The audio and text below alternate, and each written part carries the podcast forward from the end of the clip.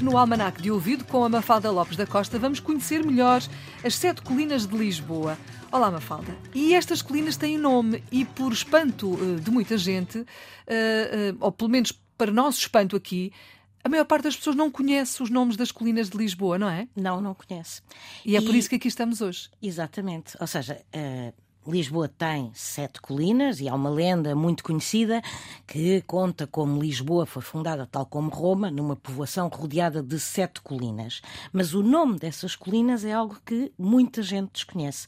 Ora, estas colinas têm quase todas nomes de santos, exceto uma.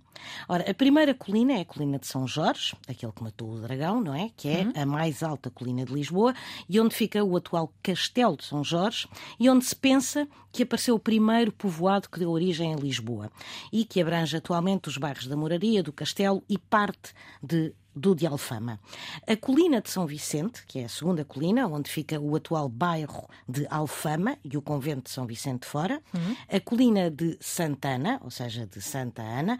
Esta colina situa-se a oeste do Castelo de São Jorge, entre a então Ribeira de Valverde, a Poente, e a Ribeira de Arroz, que existia, a nascente, e que na sua confluência delimitavam esta colina a sul e hoje em dia equivale, grosso modo, à área entre as ruas de São José e a das Portas de Santo Antão, a Rua da Palma, o Largo do Martim Muniz e a Praça da Figueira.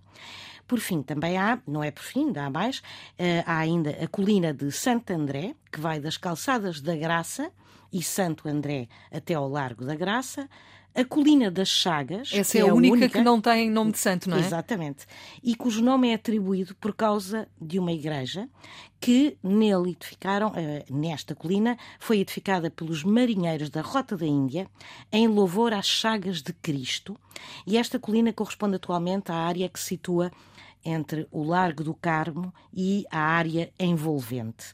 Por fim, há a colina de Santa Catarina, a Santa Catarina de Alexandria, aquela que aparece sempre com uma roda dentada, porque foi assim que ela foi martirizada, e que vai atualmente do Camões até à calçada do Combro. E, por fim, agora sim, a colina de São Roque, que vai entre o Mirador de São Pedro de Alcântara e o Arro Alto.